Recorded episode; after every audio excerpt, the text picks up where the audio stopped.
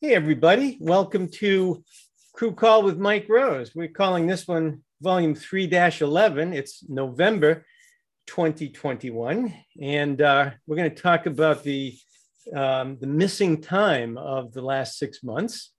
Uh, and we're going to talk about that with friend of the show and, and friend of Mike R, Craig Bisgeier. How are you, Craig? I'm doing great. Thank you yeah, I just thought, you know, we started the we started the whole crew call adventure with you.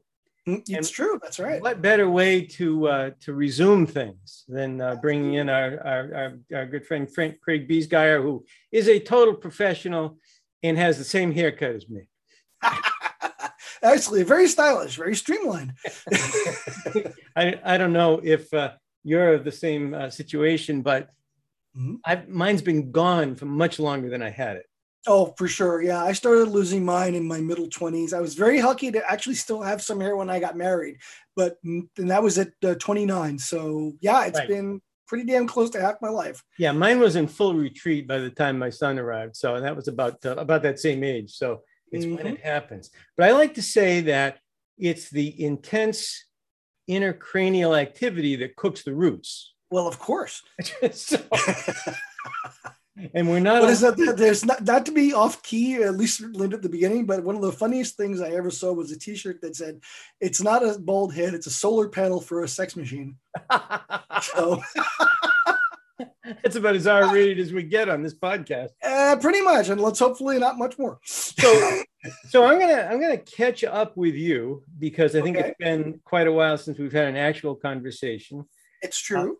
Um, and I absolutely want to know what's been going on with you too, because it's actually been a while since we've spoken, other than even on you know the podcast here. You know, because of COVID, you and I literally haven't seen each other in close to two years now. We've talked a little it? bit here and there. Well, but, I, yeah. I, know I've got some splaining to do here, so let, let me let me see if I can just uh, give the, the the quick and dirty. So last podcast I did uh, was April uh, this year uh, with another mutual friend, Mike Confalone. We were talking about operations and things like that. I had just come off of a big uh, building binge for one of the two remaining unfinished areas uh, in my original basement. That was the, the ransom uh, potlatch paper mill complex, which started by hiding the electrical panels and went all the way down to um, which was prior to that the last thing that I that I worked on and um, that so that was April. And May, I started to get extra busy with IT, um, like really, really busy. And you're in IT, you know how that can happen. I, it just I certainly do. Yep. You. You're you work for an outside company. I don't know if you're a contractor or or full. Oh no, I'm a full time employee. Okay. But, um, mm-hmm. and of course, I've I've had my own business forever. Sure and I've because of that, I've always been able to manage my my the pace of things. You know, um, I, I, found that I could schedule things out and make sure I was building in enough uh, me time to have uh, what I consider to be kind of like a nice, well-rounded sort of a gig. Sure. Um, that all went away starting sometime in May because all of my customers are like long-term customers and some of them are in the, uh, the healthcare industry, and they had needs with all the letters capitalized. And you know, you don't you don't just say to a 30-year customer, yeah, I know you need all this stuff, but you know, really, I would rather just you know record my podcast and work on my layout, and I'll get around to it, you know, when I when I do get a chance. Yeah, they tend to frown on that. Do that. So, so I figured well, you know, I'll take I'll take a month off from the podcast and get this stuff out of the way. Mm-hmm. What happened was June was actually much busier. So not only did I not work on the layout, didn't record a podcast, didn't do much else but work in June. And I thought, okay, well, at least I can get this stuff cleared up. And then this summer, you know, take a little time, ride my bike, get back to kind of normal stuff. Problem was, July, even busier than June. Oh no. and at one point, I said to my wife, This is like having a job. I don't know how people do it. exactly. Yeah. Just working all the time.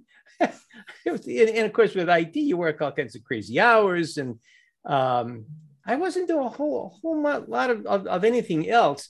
Um, at some points during the summer, I was running some trains with my buddy Dave. He'd come over and we kind of ran the layout, and um, and that was nice too. To just after a big uh, you know building boom to uh, actually use the thing that you'd spent so much time on. It's a nice diversion from work because a two-person op session, it's not mindless, but it's it's as close as you're going to get in the in in the hobby. So it was like a nice diversion, but mm-hmm. I was just so um, like chewed up with uh, with with brain activity that not only could I not think of doing the podcast, I couldn't think of anybody I even wanted to talk to. You know what I mean? Sure. Because no, totally. the podcast is me talking to people that I'm interested in talking with. I mean, that's kind of all it is, really. Yeah, and everybody else gets to listen in on that conversation, for better or worse, right? Some of them are better. A whole bunch others. of voyeurs out there, you know. Absolutely. but like I say, some of them are better than others. Sometimes oh, yeah. the, uh, the listeners uh, aren't shy about telling me that, but I'm a big boy. I can take it. And I always tell them, look, I'd be happy to refund your money if you, you know, if you're unhappy with your purchase. So, um, there you go. yeah, most people are very nice though. Yeah. So uh, I, I, was noticing during the summer that for the first couple of months, um, you know, I was thinking, gee, what if you stop doing your podcast and nobody notices? And I think that I think there was. I can a, talk to you about that. there's a little, there was a little bit of that going on there. So really, yeah. after the first couple, um, you know, I get an inquiry here or there, and then I started getting more like Facebook IMs saying, "Geez, Micah, did you did you change the um, you know the website or the distribution? I just haven't been receiving the podcast." And I was laughed and said, "There's a reason for that. You're, exactly. Yes. nothing going down the pipeline right now." Um, and it's funny how um, once you get uh, locked into a serious not doing the podcast, it's real easy to not do the podcast. You know what I mean? The uh, any available time that it was taken up easily just gets filled right up. You know, it's funny uh, how that happens. Yeah. I started to get into maybe September ish, and I thought, now I'm actually feeling like doing it again. Um, but I was still really busy in September, and that leaked into October a little bit. And then I had a trip down to the Smoky Mountains to visit with my son and his wife. That was a kind of a big adventure for us, you know, because we haven't really uh, left the compound all that much uh, mm-hmm. these past these past uh, few few months. So that was kind of a big deal, and it was really only when we got back and the dust settled and all of that that I thought, you know what, it's time to do it again. Actually, actually, I listened to a podcast that um, my stepdaughter's uh, boyfriend does. Oh, and, okay. and it's actually kind of a pretty cool uh, podcast. And um, it's got it, it's it's basically an interview with a person um, telling a story about something that they'll never do again. It's it's that's really kind of the kind of the theme of it. those are often the most interesting stories. Yeah. Well, I, I found it very engaging, and and I and I noticed that he sounded like he was having a good time doing it, and I thought, I used to have a good time doing the podcast. I'm going to do it again. And that's when I contacted you. So Sweet. that's that's like the short story of how you take six months and um, and and make it make it disappear. The other thing that happened in October was I took a look at the calendar mm-hmm. and I looked at the weather and I looked at what I wanted to do on the layout moving forward. And I heard footsteps. I heard the footsteps of those decreasing temperatures. And I said, mm. I got to make some trees. So I made another 750 trees before I left for vacation. There you go. And I had a, um, a column deadline, my Getting Real column in Model Railroad Hobbyist for like mid November. So what I was trying to do was get the last unfinished section in my basement article worthy before I left for vacation. So that would give me you know week and a half or so to kind of lash mm-hmm. together the the uh, the article yeah, and give you something to write about right so it, it, exactly so that was mm-hmm. like the other thing that was going on in october while it was finally at long last getting under control naturally what do i do i jump right back into a another project right of course um, you know people people kid me about you know always having projects going on and i said I'm a project manager. It's what I do. Yeah. What do you expect me to do? Well, Although, yeah. Summer, I was I was enjoying operating. You know, so mm-hmm. um, it's it's kind of amazing to have the entire original basement presentable. Not one square inch of it's done, but there's no bare plywood. There's no unballasted track. Mm-hmm.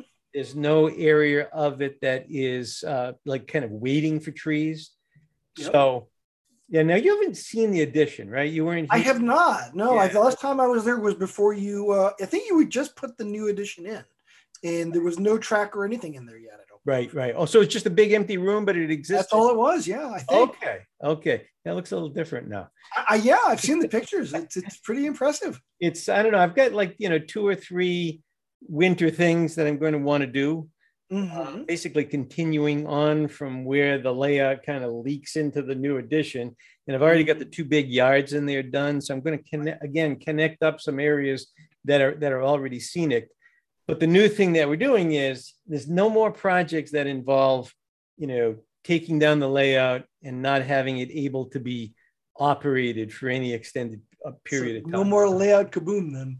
You said that many times and I mean it. I know. It's one of those things you have to watch out for because it turns around and comes back well, some I mean, you know, th- this is not to say that you know there, there, might be some there might be an underperforming area of trackage or something of course. there could be a maintenance blitz yes but that's not layout kaboom. That layout no. kaboom is when you get down to the bench work you know like i was like oh, i was yeah. doing over at laceyville and and skinner's eddy i mean that's that's pretty that's pretty hardcore.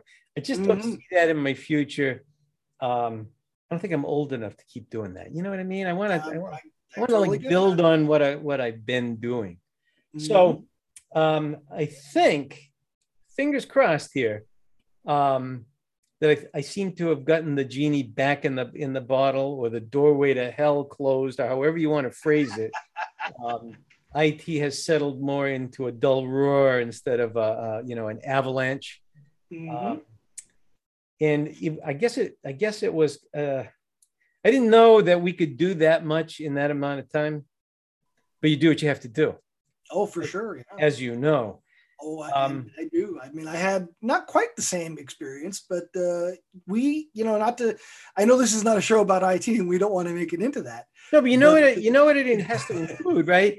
If mm-hmm. you're going to do trains, because yep. people always say to me, "Oh, what do you never sleep? Oh, you know, what are you working like a man possessed all the time?" I mean, the mm-hmm. one thing that I do maybe that's a little different than some people is I don't waste much time. If I have 15 or 20 minutes, I'm thinking, am I going to accomplish during that time? You know what I mean? Mm-hmm. And because I, I kind of know what I'm doing after half a century or so of, of, doing it, I don't have to waste a lot of time thinking, oh, geez, how do I do this? You know, if you, right. you right. just decide what you want to do, you just freaking do it, you know? Right. Oh, no, I, I totally get what you mean. And, uh, but it, it's funny, you were talking before about uh, how things, you know, particularly, you know, when, when the whole COVID thing started a year and a half ago or more now, uh, we at my company uh, were very concerned that you know because that lots of things are going to shut down. Uh, we do a lot of work with supply chain type stuff and so of course that was a, a huge concern. Uh, we lost a bunch of people to start with. People took a pay cut. It was very scary. And uh, after about four or five months we started realizing that after the initial shock thing, people were like, no, you know, we still need to do these things. And there's, there's so all of a sudden, all this business that we thought we lost came back roaring.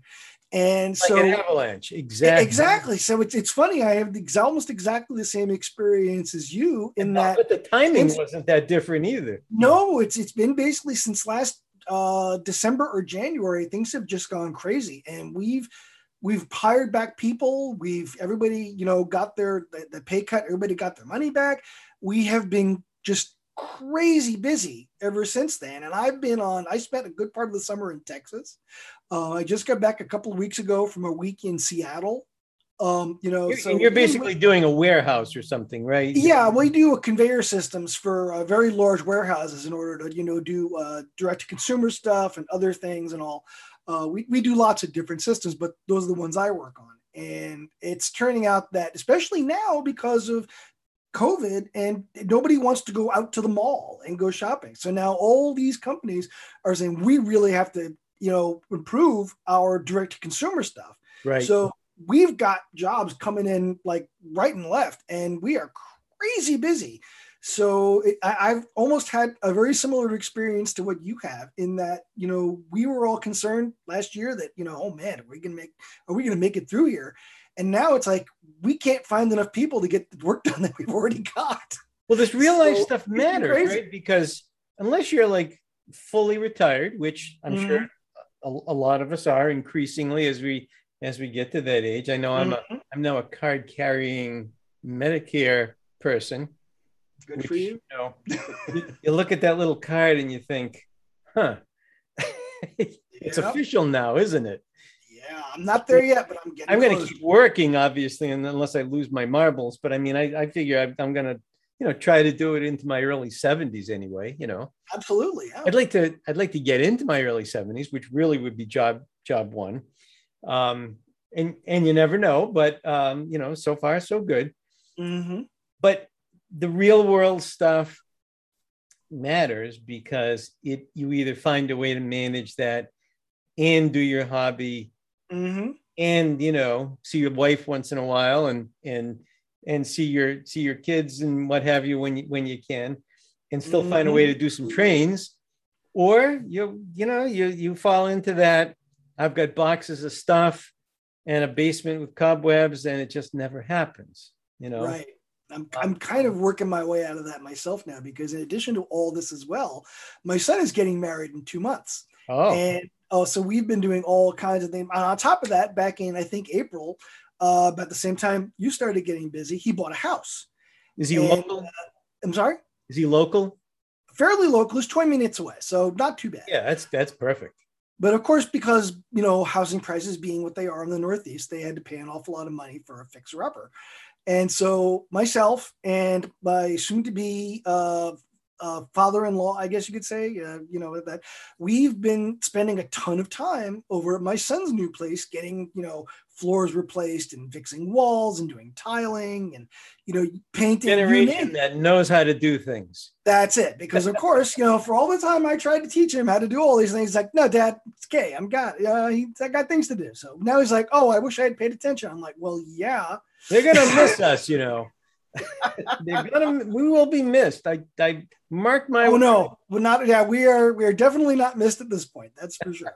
so we've been spending a ton of time over there up until very recently getting everything ready to go. So I, I'm in exactly what you're talking about right now. I've had all these projects that you know I've wanted to get to, but you know, between work and that, you know, it's it's like you said, there's there's cobwebs growing in the basement, and no, and, and then of course when the hurricane came through a few months back, uh, my sump pump died, so we had your area had three inches of water in the basement. That that stunk. That was bad. And yep. I'm still trying to deal with that. That was kind of a non-event for us, but mm-hmm.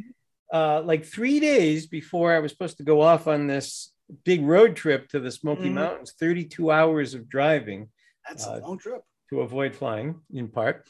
Um, nor'easter, big nor'easter. Oh yeah, I remember. Came in and pasted us here. Uh, no power for uh, two and a half days. Nine hours into it, my generator decided, yeah, it wasn't happy. Um, and I'm, oh, no. I'm thinking, I can't. You, you know, you don't like get in your car and drive away from your no power in know, the middle of a disaster. Yeah. You just can't, you know. So unless you're Ted Cruz, you know, and then it's okay. from a from a um, from a, a, a pre-trip stress standpoint, it mm-hmm. was less than ideal. But the power came back on like the Thursday late afternoon, and uh, and we were leaving first thing Saturday morning, so it, it was cutting it a little bit too close. Pretty tight, yeah. Yeah, yeah. So we've straightened all of that stuff out. Mm-hmm. But meanwhile, now, despite all of that that's going on, I'm watching mm-hmm. what you're doing, basically on Facebook. Right.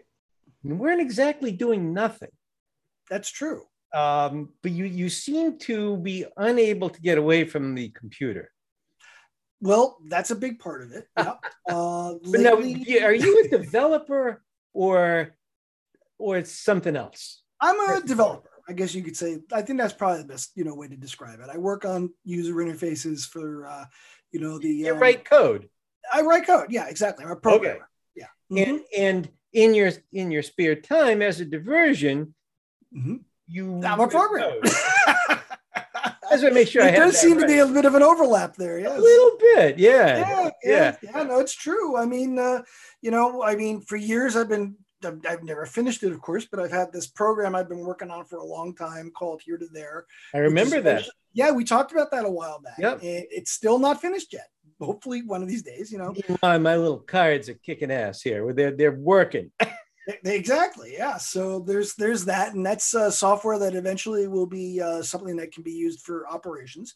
Uh, basically, taking uh, the place of car cards and waybills with just like basically single use waybills. Um, well, we uh, don't have to get into that tonight, but there's that. And then, uh, someday, like, is that is that the ultimate goal? That is the ultimate goal. Uh, the ultimate goal of it is to uh, have basically, it's not quite single use. It's more like two use. You have a card that brings the, the whatever it is in from staging, and then it gets to where it's going. And between sessions, and the way you would normally take a car card, uh, a, a waybill in a car card, and flip it over in order to take the train back, the car back off. Right. You basically have a two-sided waybill that does the same thing. The first side one brings it on. When you're done with that, you strike through it with a sharpie, turn it over, and then that bill takes it off. So you are printing so, these for every other session. That's right. Yeah. And that can be a bit much for a larger layout. But if you think about it, most of the time, you're only really doing about a quarter of the movements because some of the cars came on last session right. and haven't even been spotted yet. The ones that have been spotted are probably dwelling there for a session or what we picked up to later. You know, so you let's say you move uh, 500 cars in a session, you're only only really printing about 125, 150 cards. So let's and, let's let's roll with this a little bit. I mean, I, I do okay. want to get back to your 3D printing uh, career. Um, but since we're on the on the operations, and, and I've been mm-hmm. operating a lot lately, mm-hmm.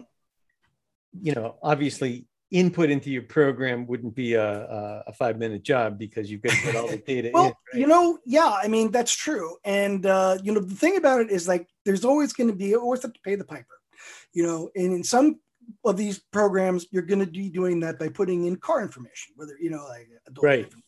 railroads car numbers everything else like that.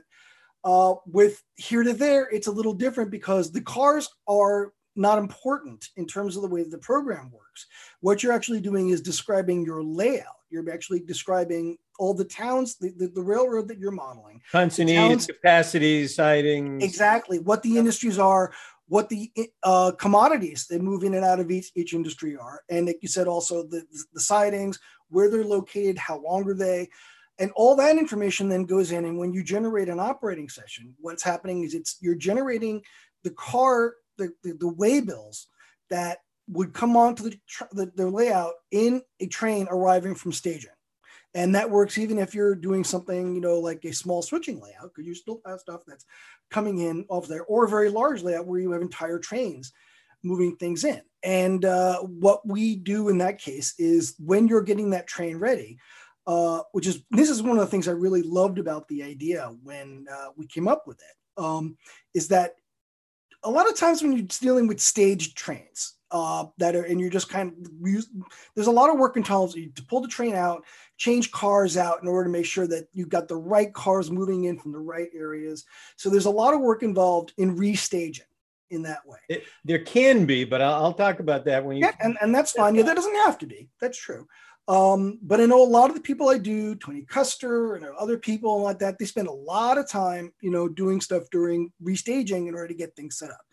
With here to there, it was designed to work with a sort of a, uh, a mole type staging, which is where trains come into the air, uh, an area. This is developed by Lee Nicholas of the Utah Colorado Western a while back. Uh, and the idea behind a mole staging is that you have an area in the back hidden, which is off stage. And as trains come in from being uh, completed out on the road, they come into the area and instead of just going into a staging crack, they come in and in that area, there's somebody back there. And they do is break the train down and put the cars back away, whether they're on shelves or in drawers. Real time during a session? Real time during the session. And as new trains come up, they have the list of it, it, it, at least he has a whole series of car cards and waybills Uh, but some are through cars, and it's basically just a car that says through, and you don't have to actually do anything except pick out a car. Uh, but a lot of the other ones, basically, it says, okay, let's see. So I have this first one, and it's calling for a box car. It's coming from California, and it's carrying fruit. Okay, well, I can find, you know, a box car or whatever else that's coming from that area, and I can assign that car, you know, into this train here to there takes it one Basically more step. Like a, like an agent would be would be exactly. Yeah. That's mm-hmm. exactly right. Um, and here to there, you take it to another step. Whereas instead of finding when you at least when you work with that, you have to keep the car card with the car. Otherwise, right. you'll lose your mind trying to find it. Right. You know. So whenever he stores anything, the car card How has do to. Do you find it though? Is there is there like a particular? Um, I think he has a method that, where yeah, I think there's a method where in, in, the drawers there's like a little pocket on the side where the with the car cards actually go with the cars, yeah. so that when you pull it out, you pull the car card with it, and then you know you can take a waybill and drop it in there, and there you go. Well, here to there is designed so that there is no car card at all. All you have is the waybill, similar to what actually happens on the real railroad, and all you do is you pick that waybill can go in any car that would carry that commodity. Exactly. And all you end up doing is as you're putting the train together, you take it and you write down the car initials and what the number is on each one of them. And then it goes in the car. And that becomes part of your train pack that you carry around with all the cars. Mm-hmm. Um, and so, yeah. yeah. So, the, so, excuse me, there's not a, um, for better, for lack of a better term, a vehicle of sorts to put the waybill in? Or exactly. is, there, is there a little envelope with the car number? Well, what we do is we have a little folder uh, that we have that has like a, almost like a little portfolio type of thing. All right. And on that is the uh, the train name itself. On the back, there's a the listing of what the train does, and inside there's a route map. Okay, so you can see where everything is. So all the information you need is right there in that portfolio. And then as you're building the train, the, the waybills go into the portfolio, so you can carry everything around easily. It's very interesting because if you're going to operate in some sort of realistic fashion, mm-hmm everybody's got the same problem. Yep. And there's obviously more than one way to, to, to skin a cat here. But when I was listening to your description, mm-hmm. I was relating it to all the various uh, ways we have of, of trying to accomplish similar similar things. Of course. Um, when I when I started my uh, waybill system, um, a lot of it was based on experiences operating on Mike Confalone's layout because he's, you know, in terms of operations, he's several years ahead of me, arguably, sure, you know, yeah. maybe, maybe, half a half a decade. So mm-hmm. a lot of the times uh, I'll ask him a question on something just to get his advice because he's already been there and, and done that. Mm-hmm. Um, and and sometimes he'll tell me stuff and I'll I'll listen to it and I'll go, no way. or that might work for you, but that would never work here. And then, you know, a year and a half later, I find myself doing the same thing and going, I'll be damned. Uh, make sure I don't tell him that. oh, yeah, I can't have that.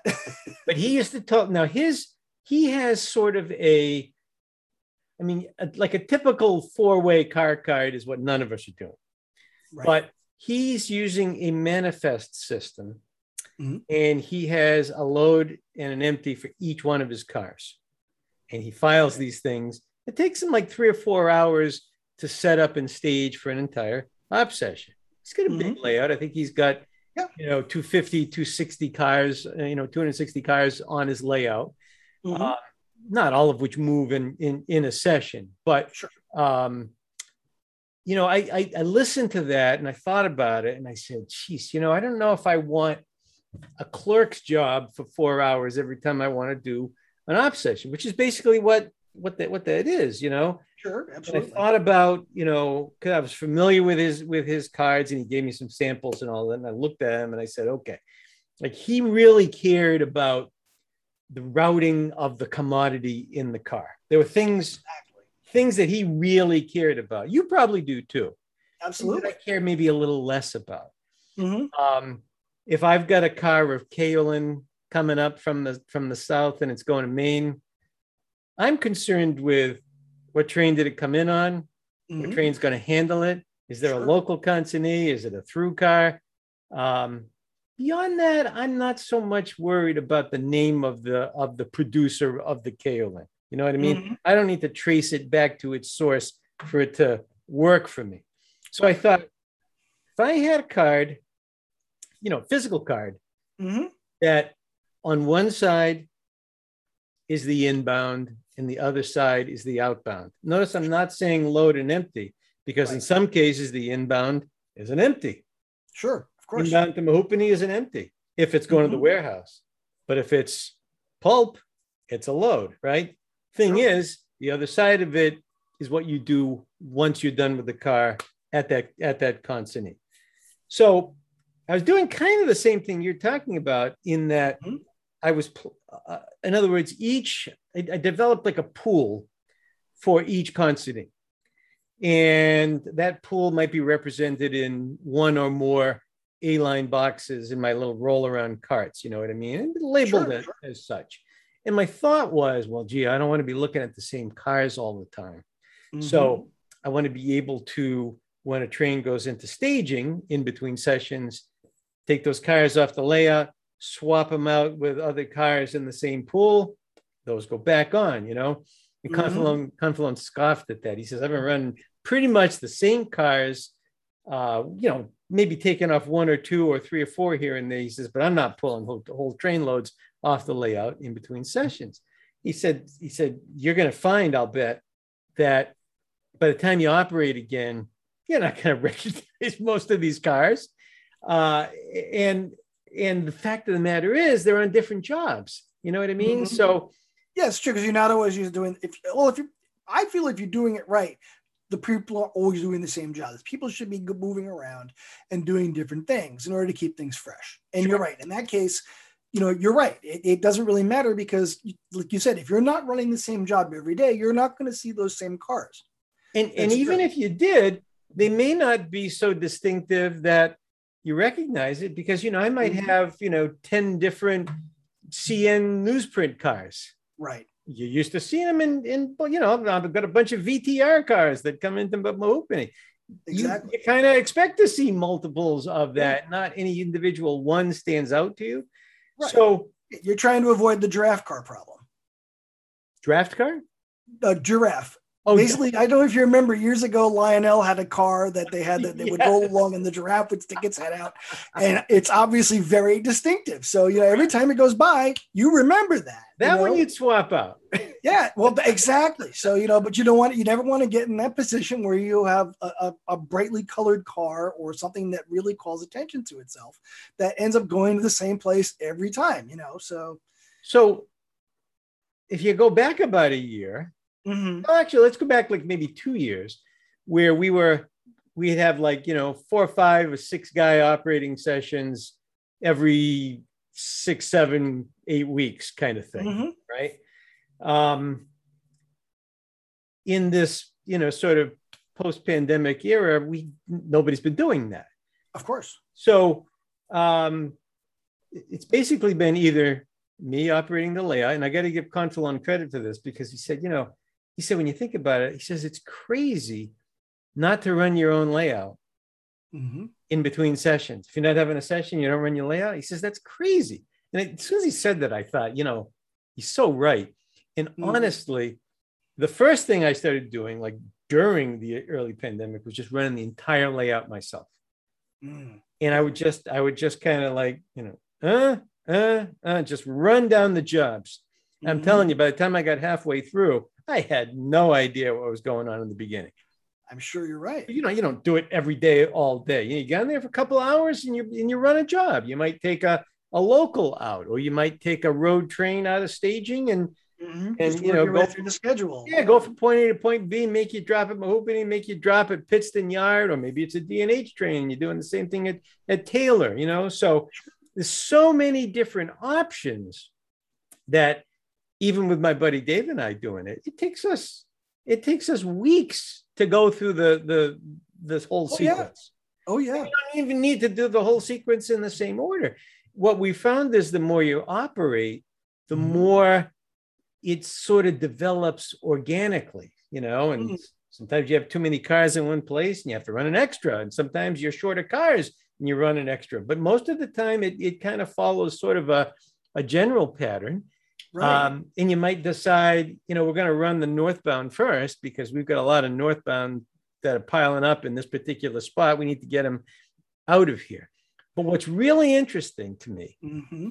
is that I, well, you know, go ahead, I, I want to see if I'm thinking the same thing you're thinking. Go ahead. Well, there's a couple of things, right? So mm-hmm. the first thing I noticed was, I mean, I have more cars on the layout than Mike Mike C does. I probably have in somewhere in the low 300s, you know, maybe somewhere between 310 and 325, let's say.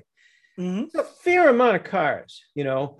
A typical road train that will run might be 25 to 30 cars. You know, we try not to make them ridiculous. Sure. Once in a while, we have a 40 car train or a 50 car train because it just you just need it, you know. Um, but typically, it you know, if you're starting it in staging, that's what you've got. You might have a lot of pickups, you might not. It kind of depends, which sure. is nice. It's not just the same all the time. Mm-hmm. I have taken very few cars off the layout and mm-hmm. put very few cars on the layout unless they're new cars that I've just weathered or painted or or you know done whatever. Um, and I did get to a point where as I, as, as I was adding new cars, at one point I thought, too many cars and I took some off because you can kind of tell when there's too many cars. Yeah. So it starts creeping up and uh, things start changing. Yeah. But I keep my little cards in the A line mm-hmm. boxes with the cars. Sure. And that's analogous to what you're talking about with your little. With yeah, with what Lee does. That's right. Now the thing about uh, just getting back to that, and I'll tell you my other thought on that other thing in just a moment. But here's the thing about here to there is it works differently from what Lee is doing because these, like I said, are basically single use cards. They're really only there to bring the car on and bring the car off. And when you're done, you throw them away. There, you don't have to keep anything with the cars. And that, believe it or not, is very freeing because all of a sudden now you're not keeping a clerical job on keeping track of where all these cards are. And when something goes missing, you know, it's like, oh my God, now what? You know, it's uh, for me it was very freeing you know not having to deal with having to fill out a car card for every single car on the railroad. I don't have so that was a huge, huge, job. Yeah. Now that it's done initially initial work. Yeah well yeah once you have them it's fine. Right. But you know but then there's also you know keeping track of them. And most of the time, like you're saying, that's not really that big a deal. If your operators are are decent people and all like that, and not decent in terms of nice, but decent in terms of keeping track of paper. Yeah, competent. You stay with the train, you know. Right. So, you now, know, but me, you know, I'm I'm I'm famously. You're the guy that walks out with absent, the absent-minded. I, yeah, I've brought Continental cards back from New Hampshire, um, and I'm mm-hmm. I'm I'm well known to be leaving my little packet of cards somewhere. mm-hmm. Yeah, well, the worst is when you bring them home with you. That's the worst. yeah, I mean, here I haven't had that problem. I am home, but um, yep. I I uh, I will sometimes get the Pittston yard and think, oh, geez, where did I leave that packet? oh boy, yeah, mm-hmm. I've, been guilty of that myself. No, I mean it does happen, but in your case yep. now, if you're mm-hmm. going to start a session, right? Is is it automated or do you sit there and make decisions about what you want to ship and then somebody's well, going to find the cards question. to put the commodities in well that's an interesting question so the, now the way that it works is that as i mentioned before when you're setting the program up uh, one of the things you instead of putting you're putting in like you in any computerized program you're putting in the information about your industries you know in order to say what are they getting where are they all that kind of thing uh, you're also in this case putting in your trains so that the system is aware of what trains come in from outside. Yep. And then it will, you know, as you're doing things, and I'll get into it in a minute, but what it does is it figures out what trains should be carrying what from where. And basically, when you say, okay, generate a session, it will take each one of those trains and it will build them out based on what's called the catalog. Okay. Now, what we do in here and there is we set something up ahead of time. Again, like you were saying, we try to do all the stuff at the beginning. So it's a headache at the beginning, but then things get better.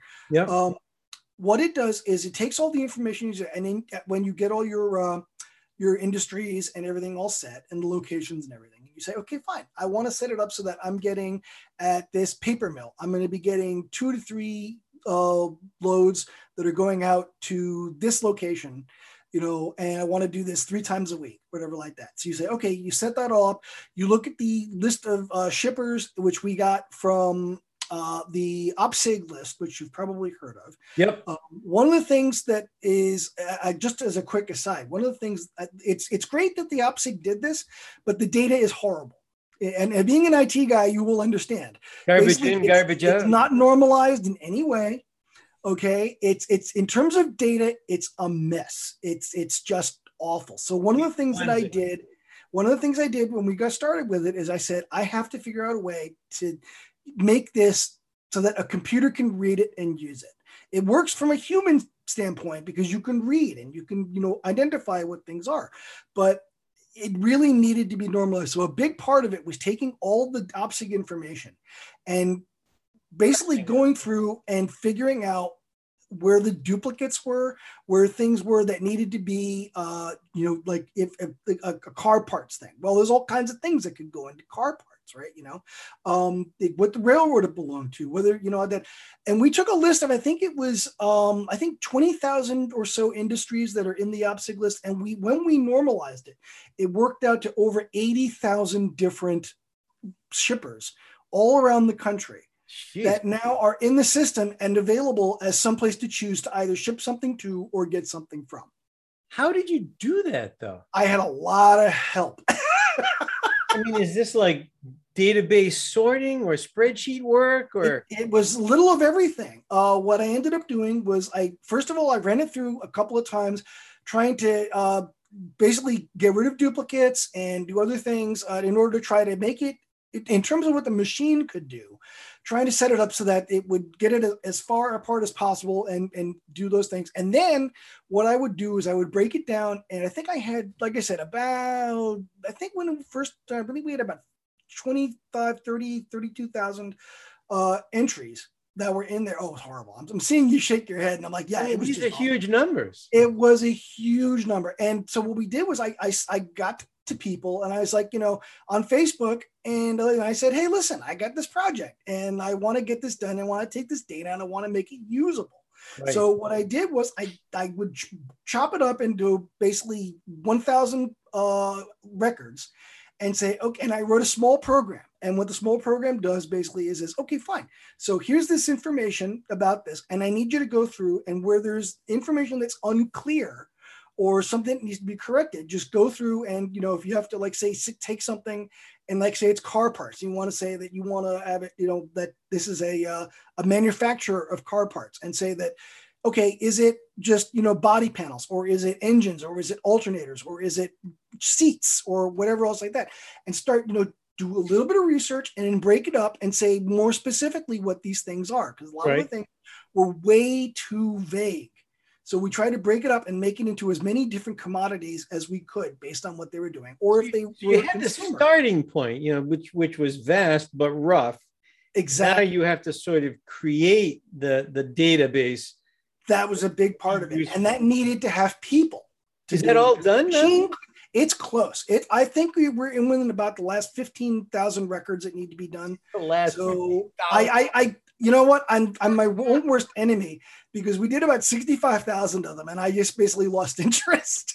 right. Well, you burn out. And I actually have people who were part of the project who I ran into just a couple of months ago and they were like, when are we going to finish this? And I'm like, you know, we really got do that. Refer them to this podcast for reference. I, I shall actually. And I'm, I'm, sure that a number of them will uh, be getting in touch with me going, yeah, what's going on, man? Let's, let's do it. The circuits can only handle so much, you know? It's, That's right. So it's, it's really close to being done, but now that it's mostly normalized, it's actually to the point where the program can actually use it and make use of this data in terms of being able to choose like let's say you like when you're setting the catalog up like i was saying and you have an industry that uh, that, that makes auto parts. Okay so you want to be have a place to send them. Well in that list is going to be a whole bunch of auto assembly things in detroit and in texas and everything else like that and you can it'll bring those up. You say what kind of parts you're putting out and it'll bring up you know all those different locations where you can now say, I want to ship that to that, or I, I need batteries, you know, because I'm putting things together. Well, there's going to be a bunch of different companies that make batteries. And what would you say not, the go ahead? What would you say the era range is in terms of the usefulness of this info?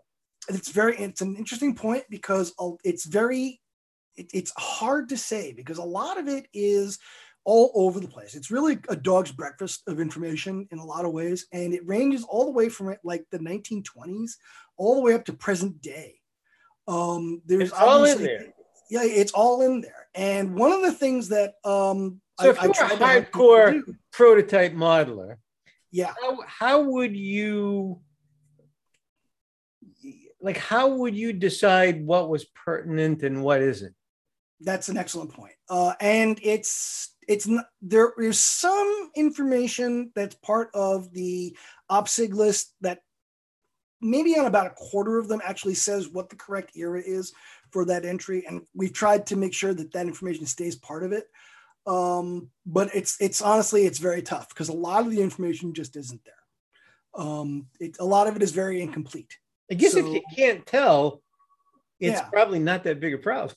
Well, you know, that's kind of the approach that we took, to be perfectly honest. You know, I mean, obviously, you know, in the 1980s, you're not going to be looking for any buggy whip manufacturers, right? So it just I have modeling buddies that that would make them crazy, but I, mm-hmm. I am I am uh, I try to keep in mind and am occasionally reminded about modeler's license. You know what I mean? Absolutely. Right. We don't have the same amount of track. We don't have you know we're doing it in a basement. We have real world issues. Um, I'll talk uh, uh, further uh, when we're done with this particular one about this mm-hmm. next place that I'm that I'm working on that I've been mm-hmm. banging my head against the wall and getting nowhere. And one night before falling asleep, all of a sudden I went, wait a minute. Mm-hmm. Wait a minute. I need a different approach here. We'll get to that. I want I want to yeah, finish. By all means. Um, so yeah, but uh, long story made short, you know, a lot of the information just isn't there. But it we did try to make it, like I said, as normal as possible. And so if you're looking for, you know, cast iron stoves, there's going to be entries for that. If you're looking for appliances, which would be a later period, you're looking for sure. stoves like that. There are so there are different entries, you know, that uh you have a carload of catalytic converters. We know you're not from the 20s. You got it. That's exactly it. So and so there's a little of everything. So even if there may be some mistakes here and there, generally the, it, it, you can find the stuff that you're generally looking for for the period that you're looking. You know, all you have to do is say specifically what you're looking for, and you will get generally something that will show up that will probably be within your era. So, where is this project in your own personal priority list? Honestly, um, not, not as high as it ought to be. I, it, it's it's not it's so really, low. You need a telescope to find it. Yeah, well, pretty much, yeah. um, I mean, uh, it's it's kind of the thing where I I got it to the point where I was about ready to start putting it out for beta. And for those of you who aren't in IT, that means I was actually starting to let other people use it and try to report back to me what works and what doesn't work. Um, and I was having a problem with distributing it. I couldn't get the um, the uh, installer program to work properly. I actually and, and oh, you'll love this because is it again, an Access database? It's not actually. Access was not fast enough, and I couldn't do enough things with it. Uh, I started off using SQL Server, and then realized that that was a bad idea. Uh, because and the funny thing is, I started. Don't most SQL people Server, have their own SQL Server? I mean, well, it, it, exactly what the problem turned out to be because it's a relatively expensive program right. that not everybody has. And I was like, well, you know, that's probably a bad idea. Uh, there must be some but, open source. Uh, well, there are yeah. There, there are and uh, but one of the things i did one of the reasons i started off doing this is that i started writing this program in a, in a, period where i was out of work and i wanted to get more experience working with sql server. So that was one of the reasons why i did that. And then i got a job and that job actually uses sql server and so i was like well this is great. I have experience now and like that. And then i got to that point like we are discussing that oh maybe this wasn't such a great choice. So i ended up porting it over to a, a, a special smaller kind of a thing where it's actually uh, a database where the database files are stored as a text almost like a flat file, but it's actually still relational and sounds it runs like as an executable. Uh, sounds like a, a um, Thunderbird email client. Kind of like that. It's a Giant program flat called, file. Yeah, it's a program called SQLite, and it, it the executable the, sorry the, the, the, main program runs as an executable on the program and the files are all stored as basic data files so it's very you know uh, portable and theoretically because it runs as an executable it's you know it, you can run it almost anywhere really You know, it is primarily set up for Mac. Sorry, excuse me, for PCs. Not really set up for Mac at all. But you know, I don't really know Mac, so that's you know, maybe one day we'll find somebody who knows something about that and can port it over. That's what emulators are for. Yeah, exactly. So, but anyway, so that that was part of the whole journey was actually getting to the point and then you know converting all of this over, and then of course uh, the new uh, program didn't support stored procedures, so I had to rewrite everything you know in, in the thing in order to make everything work as uh, you know passed in code uh, which again, we don't want to get too deep into the weeds here. Right. But, a, but the point is, huge... you're doing this all day long. You might not want to do it all night long. Well, that was kind of it. You know, after a while, you know, it, it got to be the kind where it really started to feel like work. right. Because it's so that was thing. kind of one of the reasons that it kind of got pushed to the side a bit. And that's but, one of the uh, reasons why anything to do with the hobby that mm-hmm. is computer related, I tend to go, eh, you know, I don't mm-hmm. know about that. Like when I do the podcast, I, I was determined to have it not be something that I would edit and do post production on. Not right. look and spend more time in front of this thing. You know what I mean? Anyway, of get course, I know just what you mean. and uh, and, yeah, in, and in order to do that, now you've started your own 3D printing manufacturing business. Well, yes and no. Um, I, have always had a small business, uh, very, very small, tiny even. Uh, but where I started off it's know, under a hundred million, right? Oh, considerably yeah, so. That's that's the governmental uh, designation for small business. Probably under two hundred. Yeah. um, it, it's not terribly active. I started it about ten years ago. AimsvilleShops.com. Uh, and I started off doing uh, resin casts of uh, box cars and things like that, all early period stuff. Which, as I you bet know, if I looked hard enough, I could find an Amesville Shops box car. I'm here. pretty sure I've given you at least one. Yeah, so it's got to be around someplace, but I'm sure it's buried in a corner. It's a collector's item. Oh, it absolutely is. Um, but I started off doing that, and uh, then eventually, when I started getting into the 3D printing stuff, uh, I, I, have actually started doing some stuff with that uh, in terms of really, I, I, know we're probably getting into that part of the night now, and that's fine. I'm okay with that. Um, but uh, yeah, it, it, was huge once I started, you know, getting to the point where when I was doing resin stuff, it's a matter of being a modeler because you've got to actually Correct. build the, uh, the the the prototype model, the master, and, and the master. Thank you. And, and be able to then do the casting work and everything else like that. But you've got to be a modeler first, because yep. otherwise, without a model, you got nothing to do. See, um, uh, if you wiki that, you see a picture of Gene Fusco. Absolutely. So, uh, and, and then you get into the 3D printing part of it, and it's all of a sudden, well, now you're doing all that work, but you're doing it in the computer. You know, so it's a very different kind of thing, and it becomes, in theory, when everything is working properly. Oh, I want to get a, a 28 foot New York Central box car from 1880. Well, you know, I designed it already. So all I have to do is just go here, load the file into the printer, hit go, and 10 hours later, hey, there it is, you know, and I still have to assemble it. To so you're on what, your fourth and fifth 3D printer? Uh, fourth, I think actually. Fourth, okay. Um, Not that I'm well, counting. Fifth, if you, if right now I'm actually in the process of upgrading number four into number five. so it's, it's a major upgrade. The so. automotive analogy would have been to own an MG in the 70s. Pretty much, yeah. You spend more time under it than in it. Right? So you know, and that's what it sounds like. It sounds like it, you're it always. Is. It becomes a hobby of its own. It really does. Talking about some unpronounceable substance that you're feeding into it, and no doubt, unobtainium. Yeah. And, and this and this stuff is all on some of them anyway. It's kind of toxic, right? Some of it can be, yeah. Uh, yeah. For the for the resin printers, the resin that you use, uh, when it's in its liquid state, it it can be toxic. It's a good idea to you know wear face protection and gloves and keep vent, good good ventilation, everything else like that. Once it's cured, it's fine. It's sure. Uh, but yeah, when it's liquid, it's it's it's. I mean, it's not exactly acid. It's not like it's going to eat you alive right? Right, right. Yeah, but it, it, you don't want to spread it on your toast. You.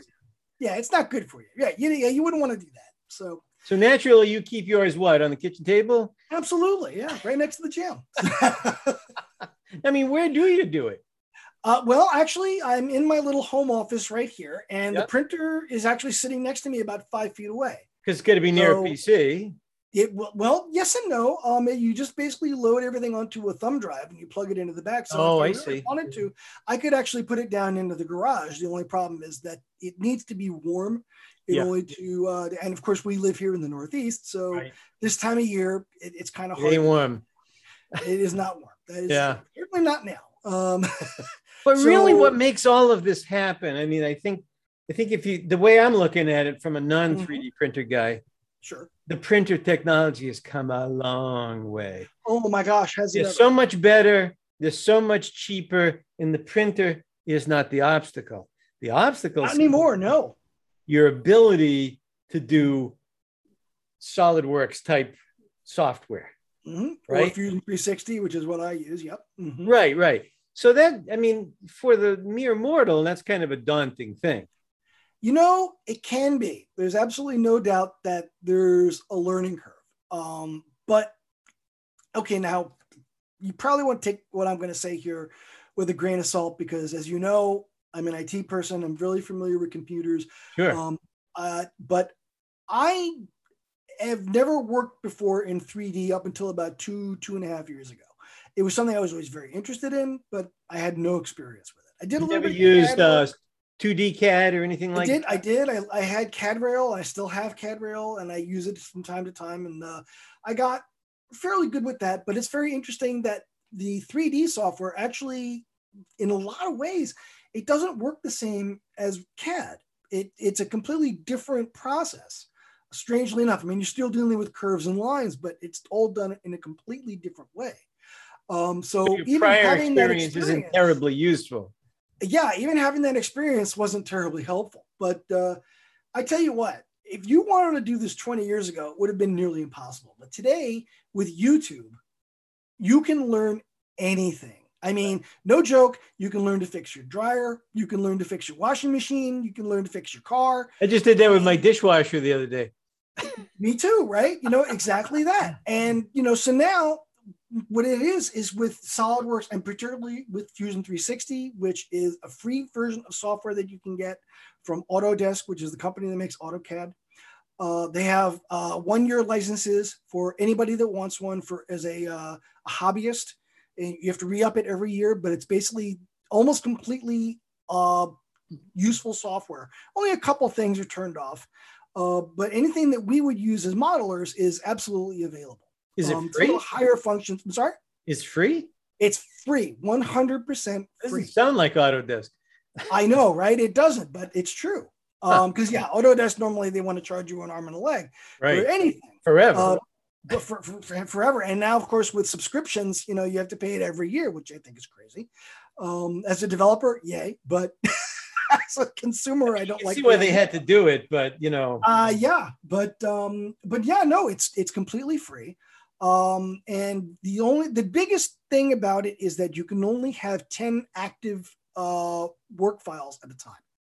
But that's no big deal because you can have as many as you want in storage, and it's all done in the cloud. You can run it on almost any computer. Uh, but here's the thing I was going to say is that it, it, it's absolutely free software. There's a couple of other ones out there too, like um, let's see, uh, Blender I think is also completely free, and it's another great software that you can use to do 3D modeling.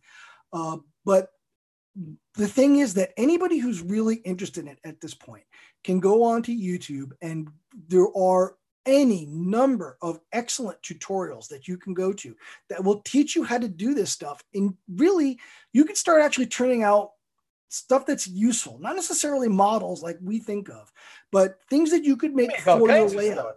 A, a switch machine bracket, right? You can easily learn how to design a switch machine bracket in two to three hours. Okay. And then you can take that and take it to your printer or even send it to a printing service like Shapeways or there are some other ones. And you can basically take something that you design and all of a sudden it can be in your hand. You know, it, it's extremely powerful and it's not that difficult to learn. Now, granted, you have to have, you know, some interest. Obviously, you have to have a little aptitude for design because one thing I have found in doing all of this is that all of my experience over the years of scratch building models and building kits and everything like that has come in invaluably handy right. because I know how models go together.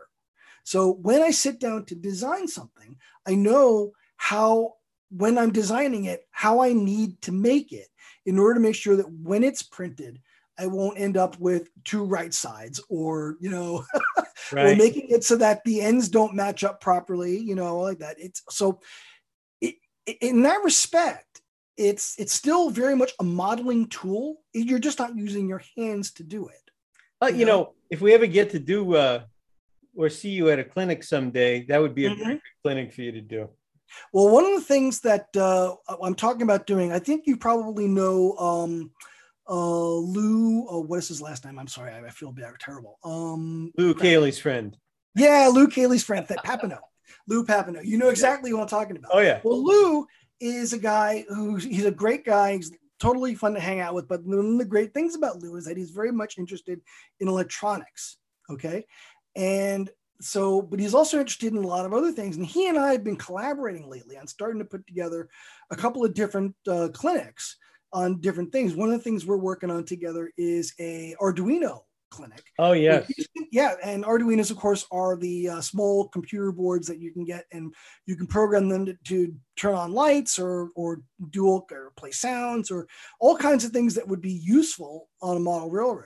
And so one of the things that we were talking about back at um, the NER convention this past year, a couple of months ago, and uh, we were both in a clinic with a very nice gentleman who did a clinic on doing Arduinos, but he had a really great grasp on the electronics of it, but really didn't understand the programming well enough to, you know. So Lou knows the electronics, and I know the programming end of it. So we're actually collaborating on doing a two-part clinic at some point in the future, where we're going to sit down. He's going to do the electronics, and I'm going to do the programming, and it's going to be a. It, it should be great. And I'm thinking the same it's thing. to know, you know, this with something like Fusion.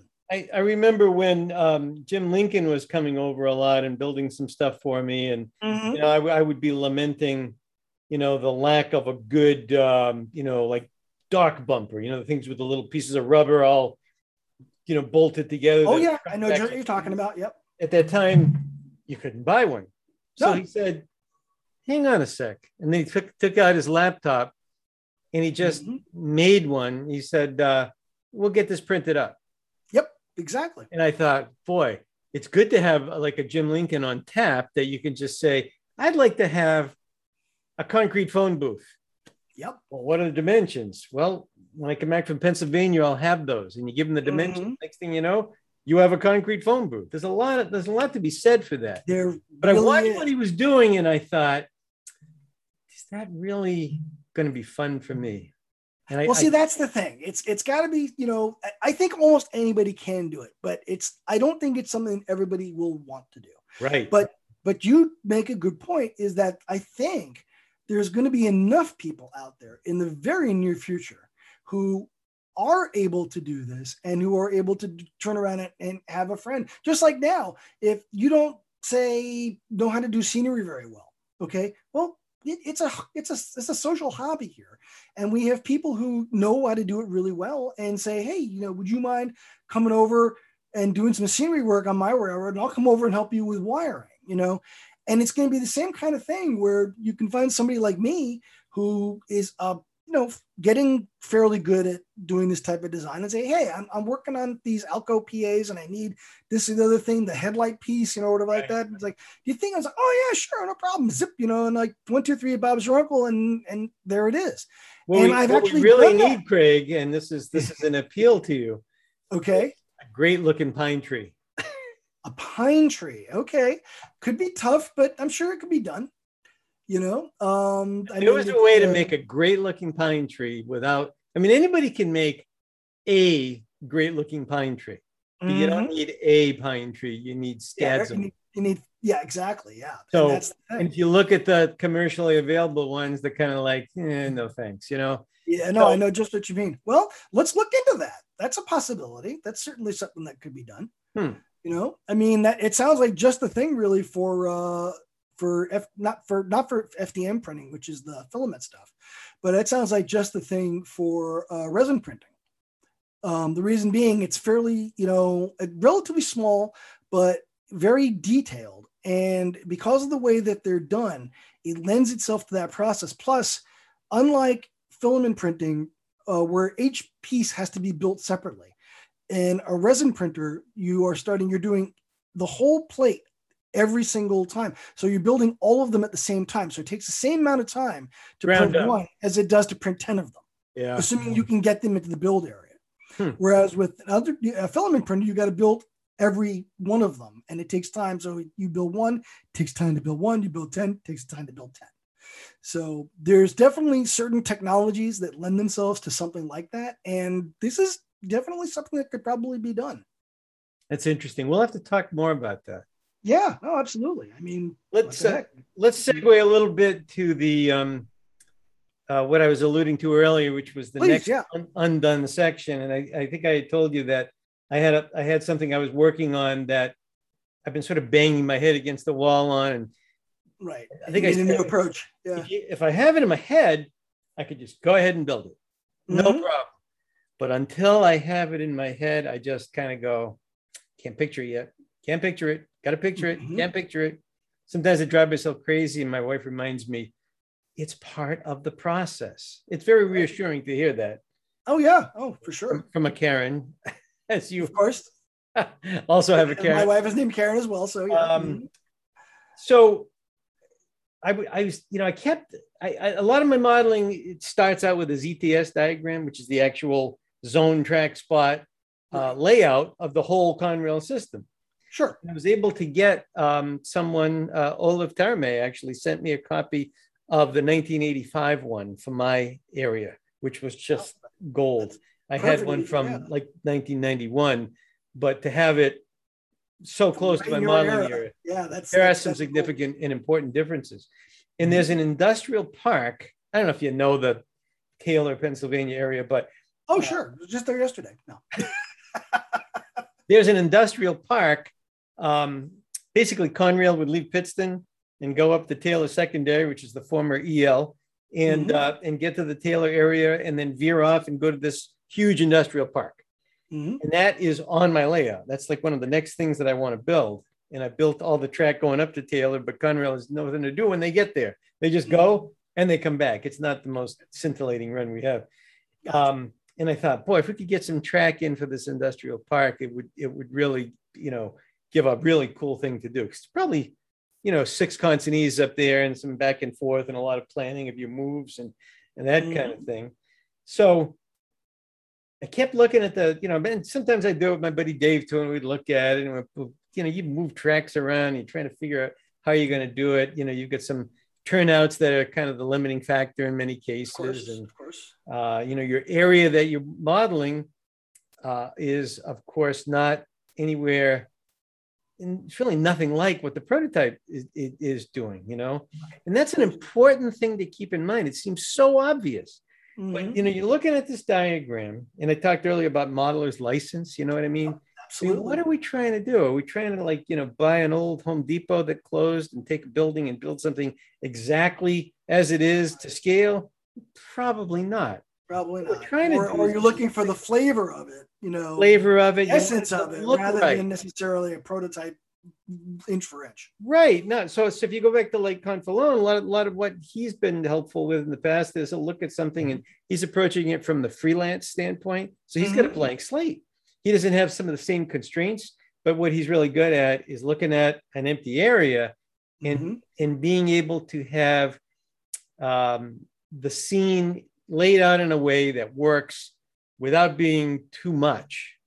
You right. know, he's always he keeps. He, if I hear him, if I hear him say less mm-hmm. is more one more time, I'm gonna I'm gonna explode. But well, he's something right. you got to keep in mind, right? Oh, so sure, yeah. I've I've employed it a number of times here, and when I looked at this area, I just said, okay, what are we trying to accomplish here? We want an industrial park that's mm-hmm. prototype based the actual track layout is less critical than a track layout that looks right, that looks plausible, that works mm-hmm. for the spot. Sure. What would work for the spot? I started trying to think about it from the standpoint of here's the available space. Mm-hmm. Let's work backwards from what would look nice in that space and then how we might go about building it. And that, like I, I, I was trying to go fall asleep one night. I know how to relax and I was mulling this problem um, in in my head, and all of a sudden I thought, "Whoa, wait a minute. If I just flipped two of these things and put the big warehouse, whose big box doesn't do me any good, and put it as more or less a flat, and then take the thing that was going to be in the background, bring that up front, and it's got grounds and the stuff you can put out and fence it in and all of that. All of a sudden now you've got a mm. much more interesting looking scene. Mm. I couldn't wait to the next day when I went down there and just kind of eyeballed it and saw that, yeah, that can work. Mm-hmm. just that decision all of a sudden helped the rest of it kind of fall into place because now you're in a different mindset about it.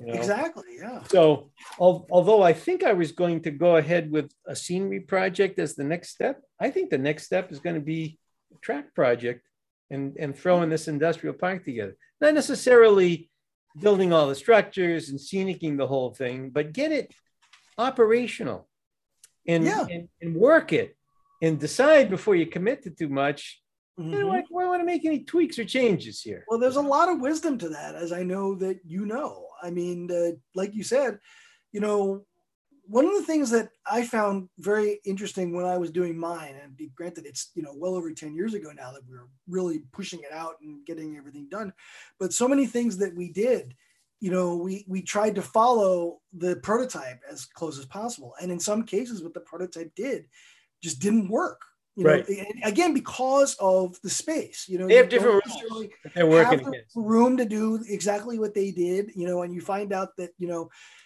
and I think that was one of the big things for me learning that was that find the thing that gives you, like you're saying, the thing, the flavor that you want, the experience that you want, even if it's not necessarily following exactly what they did. Because and there's a lot of little about, tricks that you oh, of course. employ Mm-hmm. I'll give you one quick example. This, this, this Jenkins area that I just that I just completed. That's going to be in uh, Model Railroad Hobbyist next month. Mm-hmm. Uh, there's two consignees there: uh, a refrigerated warehouse and an 84 lumber. Everybody's seen an 84, 84 yeah, lumber, you know. Uh, mm-hmm. in fact, on my trip, I took some pictures of a real one and made sure I had a feel for the colors and you know sort of the mm-hmm. flavor of what they have around out there. Um, this is a little bit more of a, of a distribution one because it's got a rail siding and um, there were going to there's going to be three consignees in this area, and then I went with the less is more thing. But then as I was getting them in place, even just the two of them was looking a little close together for me. But I mm-hmm. really didn't have a choice, you know. And when I got right to the very end of the process, and I ended up putting a clump of trees, a, a decent chunk of trees, mm-hmm. between the two and towards the front of the layout, mm-hmm. instantly the whole scene changed. Mm. And, you know, because one's on one side of the tracks, the other one's on right. the other side of the tracks. You work right. them on different legs of your local run. And with the trees in between where they were, all of a mm-hmm. sudden they felt like they were separated. Yep. And I just kind of stood there and thought, that's pretty cool. Because I hadn't planned on that. It just kind of happened. And mm-hmm. instantly it was like, okay, I'm now completely satisfied with that. Happy enough. Yeah. Mm-hmm. So That's what do we have to do to get you back in the basement? Like what what do we have to do? What has to happen? Well, um, let's see. So I've actually been trying to get back into that now that I've my son's place is finally done. Oh right, there is that. that where there was that, but that's finally taken care of now. Um, and uh, work is busy, but not quite as crazy as it has been, which is right. Um, yeah, no, I've been actually been doing some work lately. I, I actually pulled out uh, a kit that I bought. Um, about two, well, at the NER convention, because a couple of months ago. And uh, while we were there, I picked up a micromark kit of a, a sailmaker's uh, com- uh, building, hmm. um, and uh, basic craftsman kit, you know. So, I, and of course, you know, everybody knows me knows I can't leave well enough alone. So, I, you know, I, I basically took it out of the box and said, "No, I want to change it. I want to put this there, and I'm going to make." I look at all kits as raw materials. Of course, yeah, exactly. That's exactly it. You know, I don't so, know if I've ever built one according to the instructions. I certainly never have. I want it to look like Waltherstown down there, you know. well, exactly right. You know, you want it to have character. You want it to right. be different. So uh, that's exactly what I'm in the process of doing, and uh, that's been really invigorating, actually, because that we've talked about before. That's what I love to do more than anything, is the model building um, but I've really been motivated recently because at that same convention, I was speaking to uh, some of the people from the uh, New Jersey division of the NMRA, and particularly from the AP program. and they were so let's say they were getting on me a little bit in a friendly way, saying, "Come on, you know, you, have already got three of your certificates towards your MMR. You know, let's let's get moving. Let's get you, you know, let's get you to finish all that stuff up, and let's get you up here. You know." So I want to get back down there now, and this is kind of helping. I need to get my scenery certificate done, so I'm trying to get more into that to get to the point where I can do that. And the 3D printing has helped a lot because it's really gotten me in the last year or two. I've probably designed about a half a dozen uh, early period cars, most of which uh, I can actually use towards uh, the AP uh, thing, where you basically, uh, a lot of people may not know this, but uh, if you do the design on you mean freight cars, not freight cars, freight cars, even yeah. passenger cars. Uh, but you, yeah, basically these are all freight cars. And uh, if you do the design, and even if you have somebody else do the printing like Shapeways, if you do the design, it counts towards scratch build. Of course. So even though you're not actually putting, you know, wood or plastic, you know, together per se, piece by piece, you know, if you have the files and you can show how you designed everything and everything, that actually goes towards scratch building cars. So I can take all that information and put it in the printer and get it out do a creditable job in terms of detailing and painting it, and I can actually get through a lot of the uh, the the this, the engineering ones for build car building and things like that. So, um, you know, they so they were really like, you know, come on, let's get it going. You know, you've, you've been sitting on this long enough. So, and you know, they're right. And just like you're saying, you know, there's a bunch of things that I have really been feeling lately, like I really want to start getting back down there. Awesome. So Mm-hmm. I think that it's really that's I think real soon, if not very probably. I can't do it this weekend because well, weekend's half over already anyway. Uh, Sorry, but, uh, you know, I mean, we're, one evening. yeah, well, there you go. But some probably sometime this week, I'm going to start getting down there and start cleaning up a little bit, which is needs to be done. Uh, but uh, you know, break out some glue and some uh, and some ground foam and things like that, and start uh, getting some things done. Well, there's going to be some follow up on this, Greg. I'm telling you right now. We're not going to make sure absolutely. And I know it was a while back, but we talked back then about trees, and I really have to still have to work on that a little bit. So, okay. uh, yeah, that, that, will definitely be getting. I can contribute a little knowledge on. a little bit, yes. We have discussed that. So, I believe it or not, uh, not that I'm counting, but I'm mm-hmm. well north of 4,500 trees now. That's a good number. And just basing it on the you know, the roughly 250 or so trees you get out of a super tree giant case. Yep. And when I last looked, they're completely unavailable right now. Is that right? I have mixed wow. feelings about that. Mm, I can understand. Yeah. Well, I mean, obviously you're saving money, but uh... more about it's more about I don't have to make them for a while. well, this is true too. Yeah. I've got um, a few in yeah, it, it's a you know it's a, it's a chore. It really is. But boy, do they look good. If you're going to model Northeast Pennsylvania, you better be make a friend of making trees because it's a no doubt about it. Tree area. There's no. That's no that's one thing about modeling Connecticut in the 1890s is that there's not a ton of trees. stone walls, past stone walls, plenty of those. Yep. Grasslands, so uh, farms like that. Trees, not so much. yep, they were burning them they, they, they were burning them. They turned them into buildings and ships. Lumber, and by exactly. the time that uh, the 1890s rolled around, there was not a lot left. Yep. So it's funny you go up there today, 100 and so many years later, but it doesn't. It looks like it did, you know, back in the 1600s. So-called uh, new know, growth. It's all new growth. Yeah, I mean, right. but yeah, you get pictures of the stuff from back then, and it's like tree here, tree there. You know, not a lot. Before we wrap up here, I did want to give a quick mm-hmm. update on Dartmouth Locomotive Works somehow during all of this stuff, I've managed to keep up with my installs. Oh, and um, have been doing them steadily throughout throughout the, the, the whole the whole time. However, um, I'm finally on the wrong end of the supply chain issue, uh, and there's a severe part shortage on decoders. Uh, um, it's just like General Motors; you can't get chips. Exactly. exactly um, I've been waiting quite a while now for for uh, LokSound 21. Well, not 21 pin decoders. I did just get a couple of those in, but mm-hmm. uh, the ones that are wired, you know, the regular, the standard select, just can't get them. And in fact, the last several installs I've done, I've used micros in power packs on them, which gives you a functionally uh, uh equivalent uh, unit. but mm-hmm. I'm having trouble getting those now too. So wow. it's funny that that's uh, too. It's finally gone all the way, you know, down to yeah. Locomotive Works. Even we are being affected by this. Oh, and that's we can't have that. Greg, what do you I think? They're sitting out in the Pacific someplace waiting to get into Long Beach? What? I, I, I wish I knew. They could be. I, am not sure they know. But you know, my son mm-hmm. has a kayak business. Hey, now you could be getting somewhere. He, well, a, a, lot of his kayaks, believe it or not, come from Portugal. Really? Okay. all places. My homeland. And um, he had ordered. He's he's got a big enough business now that he orders a, a half a container of boats. No That's a wow. good number of boats. It, it is. And he pays the manufacturer for them. The manufacturer loads them into a container, and then mm-hmm. it's up to the supply chain. And right. he had that container sit in a port in Europe from June until I think the beginning of September. Oh man, that's a long time. All paid for, all just sitting there. Nothing anybody could do about it until it came ashore in Miami. Unbelievable. Wow. That is that's crazy. Yeah, that, that's what's happening everywhere now, of course, right? So in terms of the podcast, mm-hmm. here's my plan moving forward. Let's hear it. I don't really have one yet.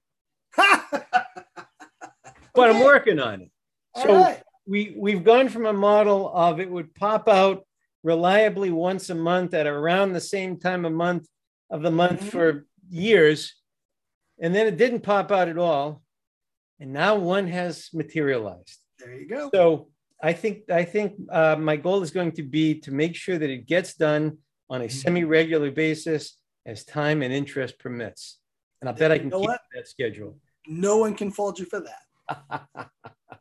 and I just as long as we're talking about it, uh, you know, it's been a similar, if not worse, situation for the Model Railcast show for some time now. It's been quite a while since we've actually put something out, but uh, we do have plans to have a new show out relatively shortly. We have a guest lined up, and uh, that's going to be fun to do.